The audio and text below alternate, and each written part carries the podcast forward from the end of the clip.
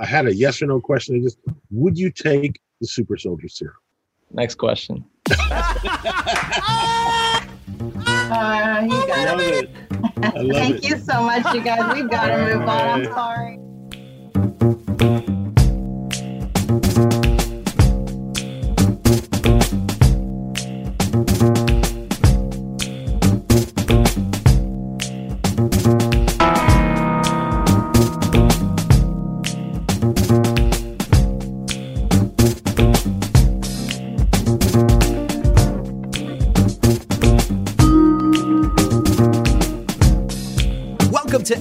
47 of the Brown and Black podcast. My name is Jack Rico, And I'm Mike Sargent. and every week we take a look at race and pop culture through a brown and black lens.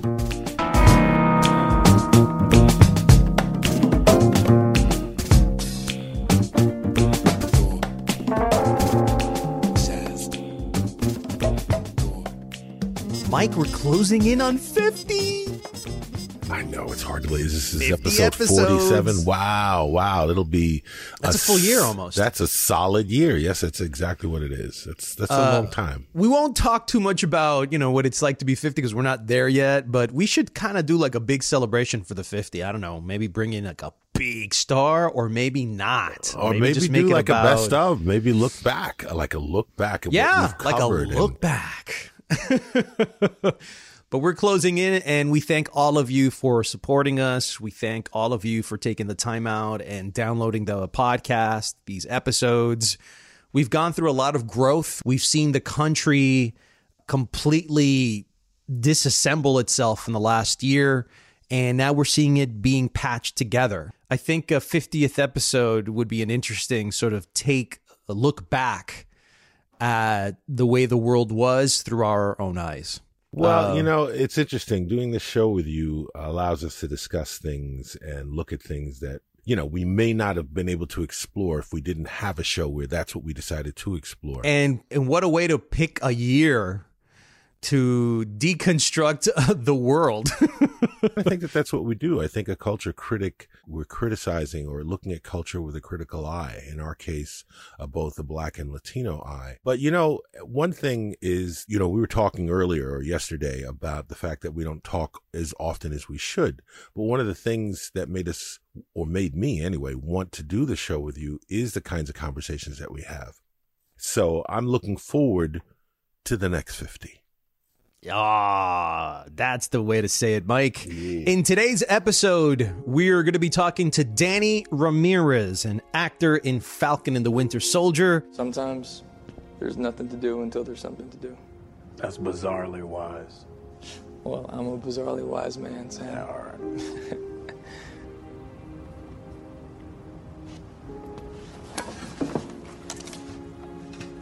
Thanks, Torres. For sure. Wait, yo, you forgot the wings. Keep 'em. Are we in the midst of seeing the making of the first Latino movie star in Danny Ramirez? But that brings up the topic to me of bankable Latino stars. And what was the last time we had one, Mike? You know, this is like the thing that if we start, I mean, one of the biggest complaints I've had is, and every time I interview an actor, a director, a producer, or an executive, I'm always asking, why is it that us Latinos do not have a leading man or a leading female bankable movie star that can carry a movie? They're all whites or black. And now Asians have the Yes, guy from Crazy Rich Asians. Yes, No, they do. not. Yes, they do. Hey, hold and on. let's not forget the guy Shang-Chi. Shang-Chi, and I just Kumail saw, Nanjiani. So Indian Americans have him, you know, in leading movies, except Latinos. Let's talk about the quick difference between a Latino movie star and a Latino actor. A Latino actor can play supporting role, they can play extra, they can play everything. The prestige, Mike, though, is the protagonist role. And how many Latino protagonists are there currently that can lead a movie? And let's define a blockbuster hit. $100 million, man, for argument's sake. If you can make $100 million just on your name alone, like Mark Wahlberg can, you're a movie star. How many Latinos, female or male, do you know, Mike, that are Latinos and that could bank a hundred million dollars by themselves, just carrying the movie by their name alone? Well, first of all, there are none. It's not that Latinos haven't been given the opportunities to lead their own movies. Jennifer Lopez, uh, for some time in the mid 2000s, when she had a number one album and a number one movie all at the same time, she was working with Matthew McConaughey and The Wedding Planner. You know, she's had a lot of lead roles. None of them have hit $100 million. And so that's why they haven't given her lead roles. But she is probably the closest movie star that we've had in the last generation of Latinos. You then take a look at Diego Luna, who was in Rogue One, but then what? Because he wasn't supposed to be the lead of that movie. Dude, I got a list for you. I want to walk you through it. I'm with you. Pe- Pedro Pascal in The Mandalorian. He was recently in Wonder Woman, but not as a lead. He's a lead on TV. That's not the same exact thing. Not even close. Oscar Isaac, Star Wars. Look at the rest of his movies. They're all independent films. Oscar Isaac hasn't been able to lead a movie where he makes a $100 million and make him a bankable star. Michael Pena, Fantasy Island, flopped. Danny Trejo, Machete, uh, didn't do $100 million. Zoe Saldana was given Nina Colombiana her own lead movies. Couldn't hack it, couldn't break what people wanted in box office expectations. Penelope Cruz, Javier Bardem, they're not Latino, but they're Hispanic. They've never broken $100 million. So these are some of the biggest people, and I do think that the Benicios del Toros, the Andy Garcias, the Jimmy Smits have never broken a hundred million, but they've been given lead roles. So is it enough, Mike, to just have a lead role, or do we actually try and replicate white Hollywood movie stars where they crack a hundred all the time like a Mark Wahlberg? Well, I, I don't think so. I think actually, I think you build a movie star, even if it's built quickly. You know, Will Smith would not be what he was, or even Denzel, if they did not do a lot of TV and make themselves acceptable to the larger audience. Without Fresh Prince, there would have been no Independence Day. Without uh, St. Elsewhere, there would have been no Cry Freedom and then, you know, all the other films that Denzel did that, that started to get him acclaim. So, and, and believe me, he did a lot of crap first. I, I think though, things are truncated now. I think the question you ask is enormously valid because what does it take? We've had a number of them. I mean, right now, there are at least 10 young black male actors you could say that have box office recognition. They may not be able to necessarily lead a film, but they, they're all poised that they could be a role, a role. Michael right, B. a roll, Jordan, a roll away, right? You know, Michael B. Jordan, Chadwick Boseman was Right. there. Well, he's already he's already a list. I to me, Michael Jordan, Michael B. He's Jordan's already beyond A-list. A-list at this point. But yeah, so I mean, the Rocky movies, I mean, Right, the, the. Creed movies made a ton of money. So I'm just saying that that we're in a place now where there are at least a dozen. Okay, for black males, we don't have to talk about white males. Like you mentioned, Henry Golding and and Shang Chi's coming. That actor is is definitely gonna. And and I just saw a Mortal Kombat where they got a kind of a he's mixed Asian. He he looks kind of white, but he's, But yeah, but you're recognizing a lot more Asian leads now. Uh, Jackie Chan, you know, a major Asian lead for the last 30 years, in my opinion. We just don't have one, man. We just don't have one. I mean, look, there are some of them that you've identified that have the potential to be, along with Yes. Danny Ramirez. Anthony Ramos just got cast, or there's been rumors, but I think he's already been cast as the new protagonist of the new reboot of Transformers with Angel Manuel Soto directing a Puerto Rican. So mm-hmm. that whole movie might be a Latino Transformers. You know what I'm saying? Well, uh, I think it's time. Then he's the lead in In the Heights, which I saw. Um, so he's he he he's one of the few ones that has some heat, but it's still out to be proven whether he can crack a hundred mil and be a bona fide A list movie star in Hollywood uh, that won't fizzle out like a Benicio del Toro. Then you have Melissa Barrera, who was in Vida on TV, and now she's also in The Heights, and she just shows so much promise. Rachel Zegler, which has been a phenomenon of an actress, a lot of hype behind her, behind West Side Story. Isabella Merced, who used to be called Isabella Moner, she was the Latina girl in the in the 2017 Transformers movie, if you remember. She was also Dora the Explorer, and that movie couldn't crack hundred.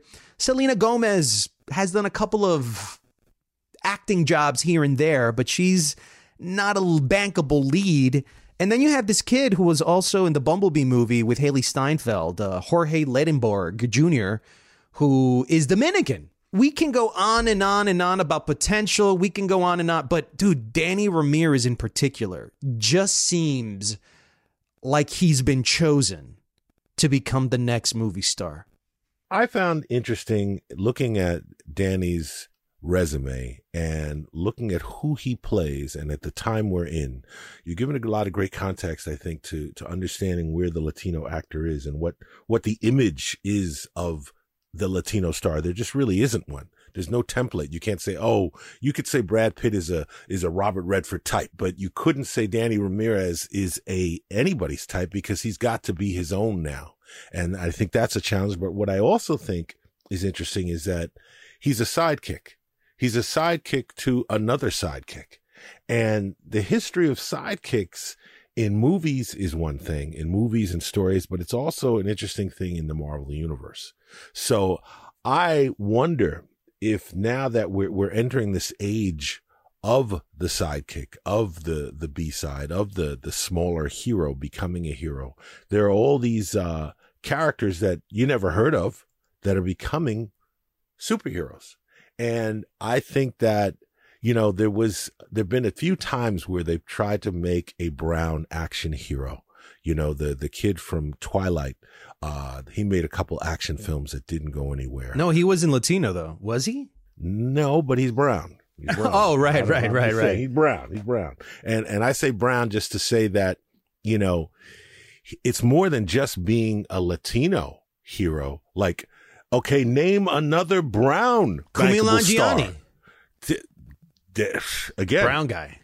Right brown guy. So i'm just saying it's it's not just i mean there's white there's a few black that are coming up but then brown is wide open Brown is wide open, Mike. And it's interesting when you start looking at Danny's, and this is one of the reasons that I happen to think that Danny has the makings of it. And I think he's been chosen for this because most Latino actors that come up through the Hollywood ranks are crossing over. That's been the whole thing. They've worked in Telemundo novelas, at Televisa, at Univision. They're working in novelas. Pero ¿cómo puede ser, amigo? ¿Cómo me tratas así? Huh? Right? I'm casting you tomorrow, Jack. Just cue up all the audio and yeah, novella music yeah, right there. Yeah. And we're so accustomed to them crossing over or they come up, you know, they start off as gang members and maids and every stereotypical reductive role that you can possibly think of is what we start off as. But not Danny. Danny started off in The Affair in 2015 as he left NYU. The kid goes to NYU, one of the best film schools in America, probably in the world, right? And out of that, he goes into The Affair on HBO. Then he gets a gig at Blind Spot. Then Orange is the New Black. Then the Fox TV series that people were talking about, like it's the X Men, The Gifted. Then he goes to Netflix's On My Block. Then he does Valley Girl. Then he does The Falcon Winter Soldier, Top Gun Maverick. And now you're looking at a guy that just everything has been mainstream. And I don't know if he truly understands how hard it's been for so many other people because everything seems that it's been so easy for him and he's a Latino. What happened to all the discrimination that other Latino actors are going through? What happened to, look, he plays Latino roles. But these Latino roles, when you look at them on TV, they don't feel like they're Latino. They just feel like they're American. They're just default, normal, you know, no race, no ethnicity is just a role. What I think is also interesting is when you give us that opportunity, and I say us, I mean brown and black folks, the opportunity to to rise. We do. Right. And I think the big question here is, Mike, and I'm not sure if you can answer it, but try and give it a go, man. What constitutes a movie star? How do you create one? Is it the fans that create the movie star? Is it the talent themselves that create their own movie stardom? Or is it Hollywood and its machinery of publicists, managers, agents that create and manufacture a movie star? I think it's all three. I think that one, in, in terms of that it factor, you know, there are people who are just watchable. You see them in a movie, there's a movie star on screen and they're just in the background fiddling with a knife and you're like, "Wow. who is Right. that guy? Who is, you know, there's a lot of careers like that. James Coburn's my favorite example because he was in the Magnificent 7 and basically threw a knife, hardly said anything, but he was so cool that you remembered him and he became, you know, the superstar and he he was. But all of that being said, I think so. There is an it factor. Same thing with Star Wars, Harrison Ford. I mean, Luke Skywalker was a star, but Harrison Ford had the career. Now, in terms of the fans, I think that the first two are kind of co- connected because the, the, you, people have to resonate with you. You know, if you're Tom Hanks, it's easy when you're, you're funny, I think, or easier for people to resonate with you, to, to open up to you. If you're, you're Will Smith or you're Tom Hanks or you're Robin Williams, I think they're, you know, Richard Pryor, Bill Cosby, people who, who made you laugh, you're going to like them. And then people who can move you as an actor, Jack Nicholson, you know. So I think there's fans. You have to have fans of your work, your your style. Christopher Walken, you know, whoever it is. People love your style, just who you come across as De Niro. People who are loved. Then the third factor is the machine. Now the machine can manufacture stars, but those stars generally don't last and ha- and have a lot of haters because they're nothing. They're they're they're manufactured. There are people I, I I'm sure we could name stars who you shake your head and wonder why they had a career. So it'll be interesting to see what the next move for Danny Ramirez and his team is going to be because he's one step away from being put on the pedestal as the new and maybe first Latino movie star of the modern Hollywood era. And I'm crossing my fingers to see if it happens, Mike. So, Danny Ramirez on our show today discussing Falcon and the Winter Soldier, Top Gun Maverick, and the one question that Mike asked him that essentially exploded Zoom when he answered it.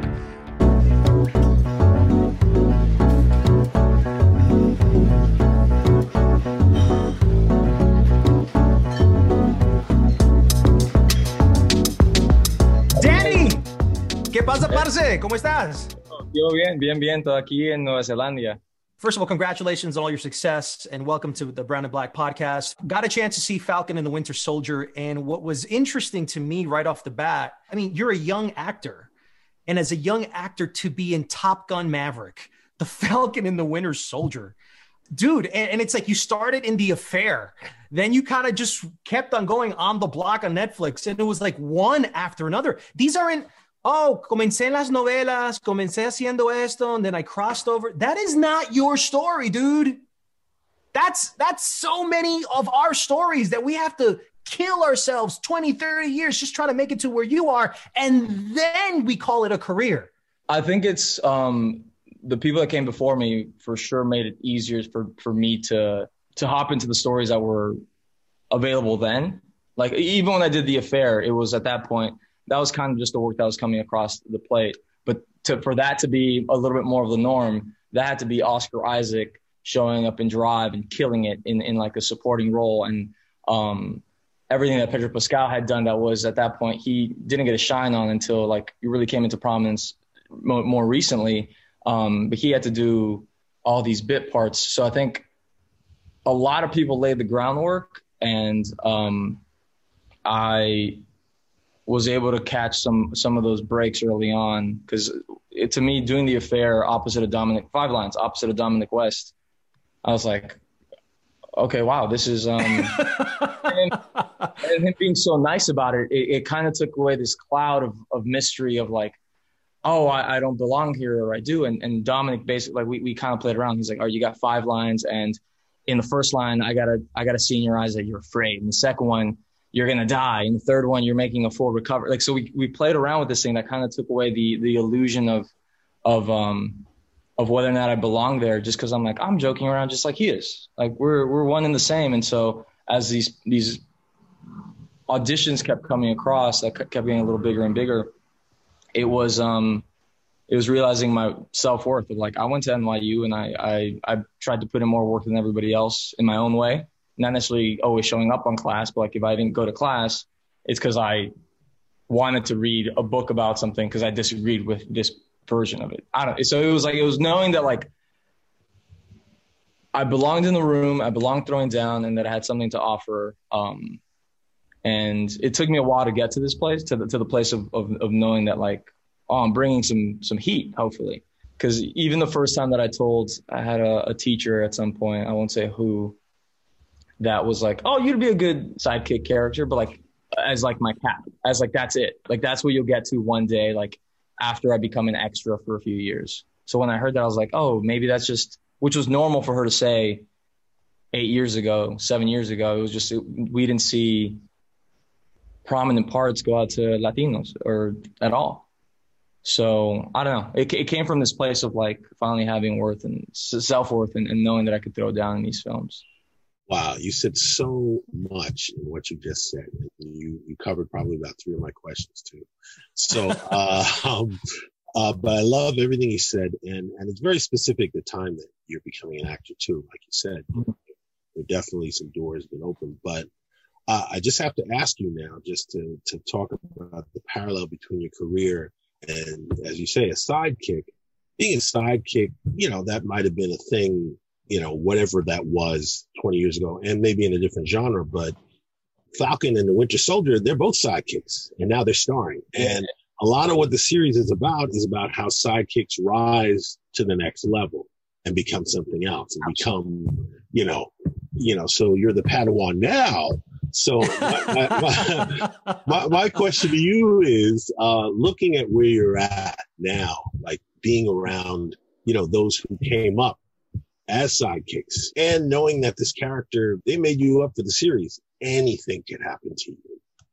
So, um, how exciting is that for you as, as it might parallel your career? Well, I, I think it's, I'm honored. Um, first of all, I was uh, the entire time my eyes were like just taking everything in, making sure I was I was experiencing in the moment. And I think Anthony's career has been one that I've related to a lot. And, and recently that it came out that he's if you're in a scene opposite of him, you're going to win an Oscar or get nominated.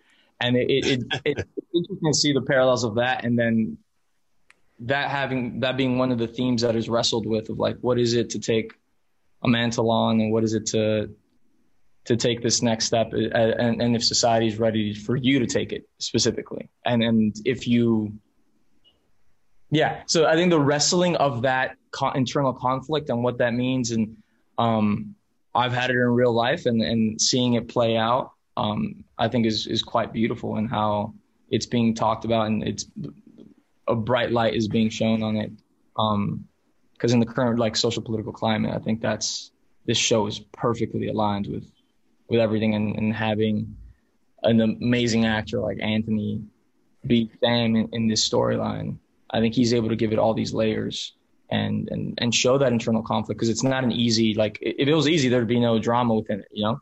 If if he sure. knew from point A to point B, um, so I think getting to where he's getting to internally, I think it's it's helped a lot as I watch it with my own struggles of what that that's that sidekick in real life to prominence kind of feels like, if that makes sense. Right. Yeah, of course, of course. Yeah. What is your preparation for this particular role with Joaquin Torres? What did you want to accomplish with him in particular?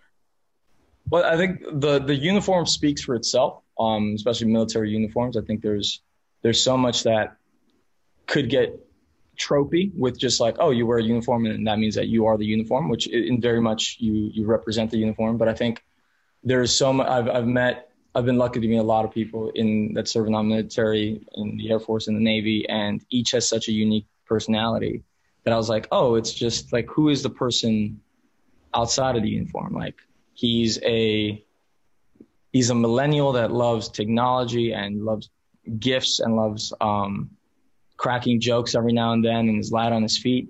So I think my preparation was like the uniform will speak for itself, but beyond that, this um, Joaquin will will just be a a ray of sunshine and just filled with life, and uh, based on and then just doing the scenes, we'll figure out so much in, in regards to how Anthony and I played each scene was just there was an excitement of like discovering which way it went.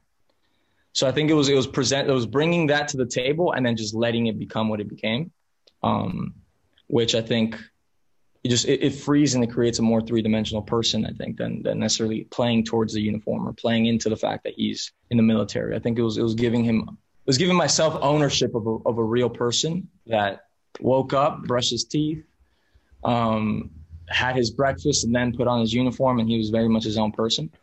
That was more so the preparation was like, okay, what would be a fascinating um, character to to add this dynamic into and the seasoning into the story that then who knows where he'll go.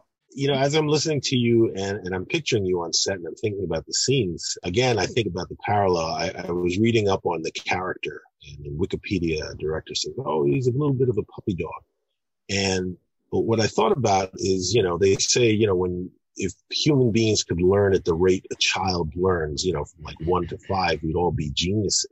So a lot of what you're doing, you're like, you're not just in the military, you're working with the Falcon. So you're in this really high, you know, you could be a sidekick to anybody, but you're, you're watching him a lot. So I, I'm wondering what your thoughts are about what, what do you think your character's learning from Falcon? Because, think- you know, Absolutely. I, I so see a lot of shots of you watching him. Yeah, no, and I think, and, and I tried to. A lot of that was was things I moments I found to, and, I, and I've said this before that it's like I had to pinch myself like that's Falcon, all right, that that is wow, this is a person that like everyone knows he's he's the, a, a megastar in his own right, he's a badass, and I get to work with him, and I think the reality of that, like what what that would equate to, like if, if I got to work with LeBron James every single day, um, uh, and he somehow was able to give me his abilities. Uh, right. I think that'd be awesome, but I, I'd be soaking in every single moment his the attention to detail as to how he does, how he puts on the shoes or how he recovers post game. Um, so I was thinking uh, in this as as um, as working with Falcon as like okay, he'd be picking up absolutely everything. He he'd be taking it in because like you never know when if the next mission that they have if they're like all right, you know what, Joaquin, actually it's not for you. At that point, it's like okay, well I had my one week. You know, I had my one week. I got Right, right, right. and like that was sick. So it was all these moments of like of knowing that it was special and it was important. And I think that's why even he goes out and he says he's going to keep his like ear to the ground online, and instead he goes out to the field and like jumps in because I think he he he takes on the opportunity that's presented, which is to help Sam out, and not just like helping him out behind the computer. He goes and ends up getting his ass kicked, but but I think he, but he recovers. He recovers. yeah, yeah, yeah, he definitely does. Um, but he, he That's takes all right. and he just grabs life by the horns and he just goes for it. Any interest in working in Spanish now that you got Heat? Right? There's been a lot of talk amongst Hispanic actors in the industry that as soon as they start working with American white mainstream people, that there is no desire whatsoever to ever work in Spanish. It's like I made it already. Is there any identity that you want to be able to carry through storytelling in working in Spanish in Latin America, Mexico, Spain? No, sí, por supuesto, siempre quisiera trabajar en español si, si se presenta la oportunidad. Um, I, I think so. To, to say it again, it's. I think to me, it's the story that now with this idea of, of being able to do projects that I'm more aligned with. I think it's all about story. Doesn't matter if it's going to be in English or in Spanish. Whatever is a story that captivates me, and I think there's there's so much that of stories that in Spanish um, speaking countries in South America, Central America, in Spain, everywhere that haven't been told and um, something that I've seen myself do as I'm now developing projects and want to be a producer and, and do all these things. Because for a moment, the parts that I wanted to do weren't being written. So I was like, if if they're not being written, I gotta write them. I gotta find a way to develop this story or that story or whatever it may be. I don't want to say them yet just because people might steal them, but um, but I absolutely uh, plan to do Spanish speaking roles, Spanish speaking projects in general, not just that my character's the only that speaks Spanish, but like an entire, um, yeah, an entire narrative film. The first film that I just finished writing is, um, I'm a first generation American, um, but raised as Spanish as my first language. Mi mamá mexicana, mi papá colombiano. So like I was, I was just, I, I was in a small, I was in a pocket of Miami that everyone around me was Hispanic. And I think there's, that to me is is incredibly exciting and, and close to home and special to me is is that community of Hondureños, Nicaraguenses, Cubans, Puerto Ricans, Dominicans, literally Venezuela, everyone. So like I'd go to school and it'd be a, a, a class of 25 and it was from 24 different countries. Um, Wow. Because there's two Cubans, obviously. There's more Cubans. so to me, like that is is a part of the U.S. that I want to tell that would capture so much of, of other un- underrepresented countries, but also give us a way in and, and make it very American, but also Central and South American and Caribbean. But yeah, so I think it's, it's incredibly important. Um, and I, I think I, I never I've never even thought of that as a I made it, so therefore let me shed it. Uh, let me let me stray away from it.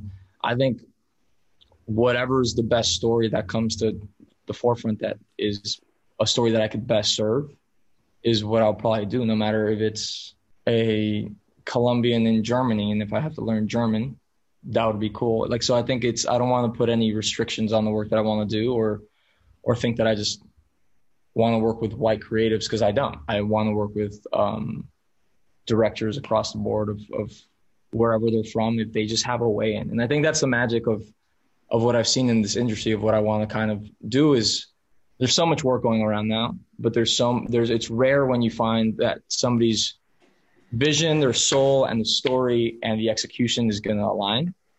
Um, and those are the rare ones to come across. And luckily, I've I've been blessed with being in a couple of those already. So I think that's kind of what I'm chasing to always be a part of stories that I think resonate, not just to tell it for the sake of it, you know, like, um, um, that's why I feel so blessed to be a part of the Falcon Winter Soldier because it's an incredibly important story in the year 2021.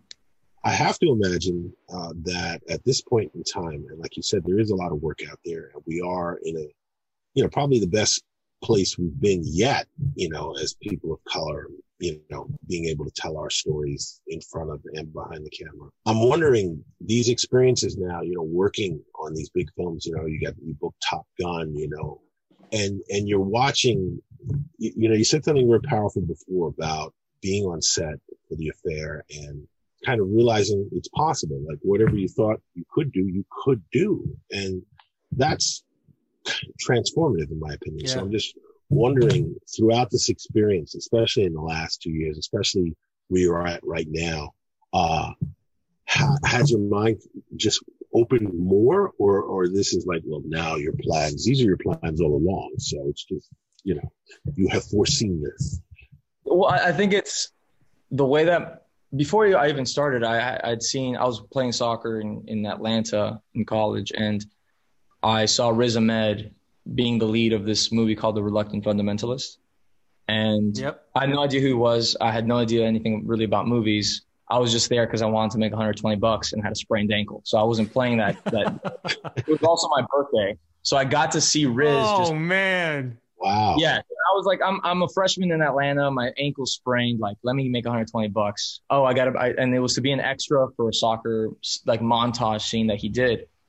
Um, and I saw and I, and I saw everything in this set operating around him, and I was like, wait a second, he's not white. And then I was like, oh shit. Oh oh damn, I I guess I I could do this if I.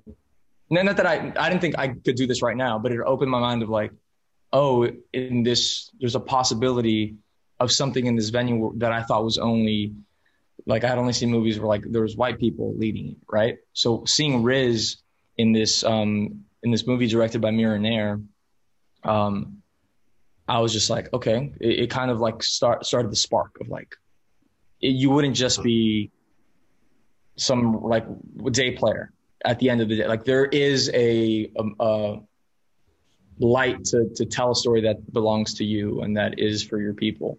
And I bought my first acting book the next day. I ended up at NYU a year and a half later. And so I think there is a lot about realizing, well, if what we're doing is playing human beings, we've been, you've been doing this, Jack and Mike, like your whole lives. Like since you were born, you're that's, and then that's what we try to replicate in, in stories. Cause it, so I was like, when I realized that, I'm like, wait, I'm just as valuable than everyone that I've seen on screen or everyone that is off screen. Like we're all just like if we're telling a story, all you need to be is human, and that's all you have to bring to the table. Um, and we all have this magic that we could bring to the table. And when I thought of that, I was like, oh shit, this is. It kind of took away this like the the secret of it all. Um, right. It was just like just be, and then you could work on your craft and add things to it. Once you realize like at its core, you just have to be this little ball of energy, either high or subdued whatever it may be for the character. But it was like it's just you just have to be, and that's it. Okay, well, all right. I, I want to ask you now, um, it, it, having the experiences and, and the, the, the wisdom. Just and again, this is kind of building on that. Uh, and you, you mentioned that you're thinking about producing. Do you have like an, a secret? This is really, I would love to play the Latin James Bond or the. Uh, do you have any secret roles, like you know, from an idol? Like you know, I want to be that lawyer, that Jack Nicholson, you know, that kind of role. Anything I, I like have that? a few that, that I'm going to keep To reserved. yourself. All right. Uh, Okay. gems, but the ones that I would say, as you said, I think being James Bond would be amazing. I think there's Take it to uh, another level. Take it to another level. You know. take it to, yeah, I, it would be it would be a different sazon if I was uh, James Bond. But I think um, also um, there's Scarface. I've mentioned a few times because I think there's something iconic that I, I'd love to play in, in that. If there was ever the remake, mentioned uh, a Golden Boy movie, Oscar De La Hoya. That'd be really Yeah. Oh, okay. okay. That would be great. Golden Boy would be phenomenal. Um, a remake of La Bamba I had mentioned that'd be really cool. Ba-da-ba-dum. Yep. So I was Yep. just like, oh, okay, there, there's a lot of stuff out there, but then there, there's like really secret ones. But Okay, all right. So you got those secret ones. Okay. All right. Well, I have my last question to you, Danny. We have uh, very little left. Top Gun Maverick. It's been pushed and pushed and pushed. Now we're finally going to see it in November, uh, as I understand it. Who do you play? What was your experience from it? And what do you take away? What can you tell us about your experience with Top Gun Maverick and what can we expect? well, so I play a character named Fanboy, and um, I think working with Tom has been one of the biggest blessings that I could have ever asked for. He was going to like a master's in film, um, and he made it known pretty early on that the door was open with any questions. So whether it was for him, for Joseph Kosinski, the director, for Claudio Miranda, the DP, for um, Chris McQuarrie, for Eddie Hamilton, the editor, like across the board, the doors were open if I had any questions. If, um, cause they early on, they're like, all right, you, six that we picked are not just for the role. It's because we see you as like the next wave of, of talent that is going to push, is going to take story and push it, push the envelope and keep telling stories that have to be told. So when he said that at first, I was like, well, I've heard that before. I've heard people say the door is always open, but it's not. Um, so I was at first, I'm like, okay, maybe that's just like what you say to get morale up.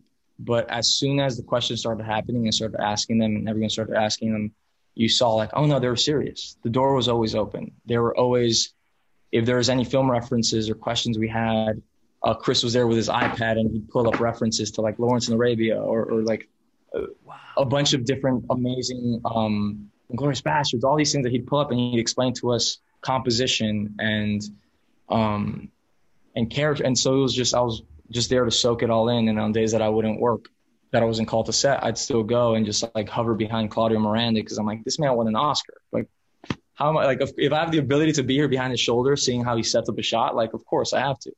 So to me, that was one of the most special experiences of how open they were with their knowledge. They they wanted to share it. They um, whenever they shared it, they it also like it felt good. Like it felt like they were feeling good about it. You know sometimes people share information and they're like, ah, okay, this is the answer. Like this is what this is about. But they were like, take it here, my information. Like And so I was like, that's a blessing and a half. That's like, I can't even quantify what that like, it just, it was when I walk away from it all, like as time like passes, I think that's what I'm going to remember the most. And because it's also awesome to be up there in F-18s and we, we had like 12, 13 hours of F. So that's great. That's great. I'm not going to complain. Um, Wow. I'm, I'm excited for everyone to see it because it's I've never seen a story that dynamic told in in that way. It's definitely gonna blow people's brains. Well, I know we're out of time, All but I did. I had a yes or no question. I just would you take the super soldier serum? That's really the last question. Next question. Oh, you got love it. it. I love Thank it. you so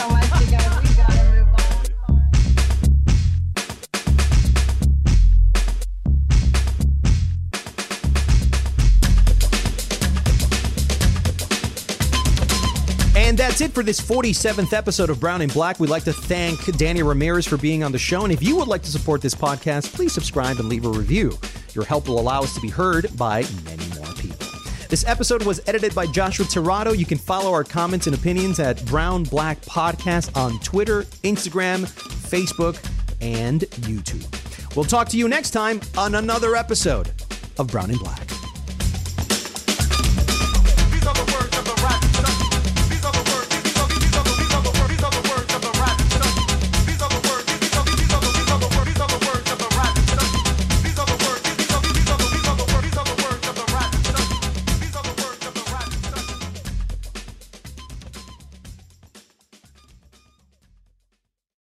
Ready to turn your best ideas into a thriving online business? Introducing Shopify, your no excuses business partner. You might not realize, but our podcast, More Than Mummies, it's a business. And we started it, of course, to talk about maternity, not to become an e commerce expert. So, yeah, we needed some help selling our merch and getting our store up and running.